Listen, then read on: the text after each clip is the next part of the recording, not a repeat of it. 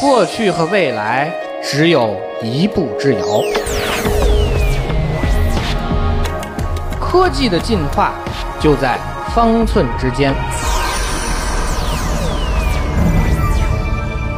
我为你穿越时空，讲述被遗忘的故事。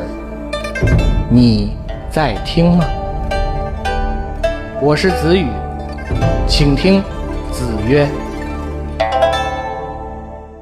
这里是经济之声专栏子曰，我是子宇。我们都知道，软件和网站的代码需要不断的改进，因为这些代码当中不可避免的存在一系列的漏洞，如果不进行修补，就会威胁到用户的数据安全，甚至可能产生更加严重的后果。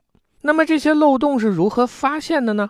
比较普遍的情况是，开发人员在进行持续的查找，如果发现漏洞，就会及时的修补。同时，很多核心用户也有主动向开发者反馈漏洞的习惯。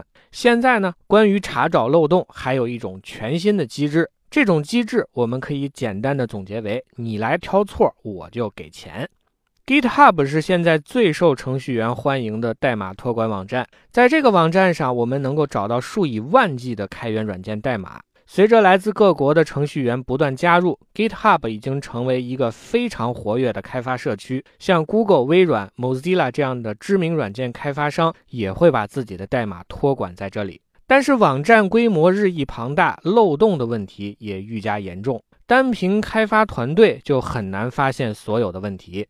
于是 GitHub 推出了漏洞奖金项目，安全研究人员发现漏洞之后，及时报告给 GitHub。如果相关情况验证属实，就可以按照漏洞危害性的高低来领取相应的奖金。根据 GitHub 最新公布的数据，在2017年，共有840份漏洞报告被提交，其中121件验证属实并被有效的解决。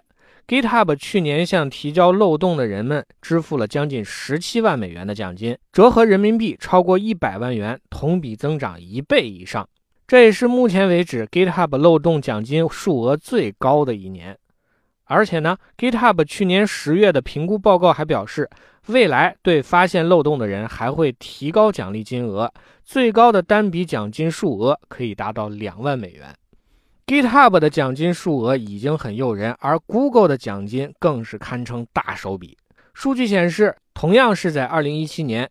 Google 的漏洞奖励计划已经为发现漏洞的人支付了两百九十万美元的报酬。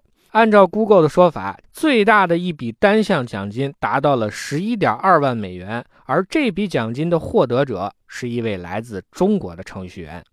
在之前的 Meltdown 和 Spectre 硬件漏洞被发现之后，微软也拿出了针对漏洞的奖励计划。这项计划从这个月的十四号开始，一直会延续到今年年底。如果用户能够发现高危险性的漏洞，最高可以获得二十多万美元的奖金。视频流媒体服务提供商 Netflix、在线储存服务 Dropbox 现在也都有了自己的漏洞奖励计划。那么，成千上万的奖金最终都被谁拿走了呢？我们可以试想一下，对于一个拥有成千上万行代码的软件或者是网站，要想发现当中的漏洞，必须具备精湛的专业知识。所以可以想见，绝大多数奖金的获得者都是程序员。而这种主动来维护互联网安全的程序员，还有一个专门的名称，就叫做“白帽黑客”。和很多人理解不太相同的是，“黑客”这个词本身原本是中性词汇，英文叫做 “hacker”。本意指的就是拥有成熟技术，可以突破软硬件防护措施的人。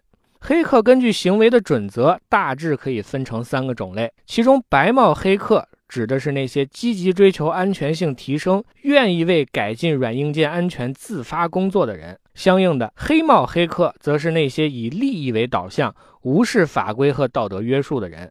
此外呢，还有一类灰帽黑客。指的就是一些作风中立、喜欢炫耀自己理论和技术的人。由此看来，白帽黑客算得上是互联网安全的保护者。当然，自发的改善肯定是比不上金钱的奖励。在漏洞奖励金这件事上，商业利益、互联网安全、极客们的自我挑战，其实就有机的结合在了一起。而这也是为什么类似的奖励金计划越来越多，数额越来越大，影响力也越来越强。另一方面呢，我们也可以看到，在国内类似的白帽黑客平台也已经出现，不过目前由于一些具体的原因，并没有得到充分的发展。我们应该可以期待，随着互联网安全意识的不断提升，不管是国内还是国外，这种互利共赢的漏洞奖励计划可以成为一种业界的常态，而互联网的安全水平也会因此得到长足的进步。回溯历史，讲述科技故事，我是子宇，今天的子曰就到这里，我们下期再见。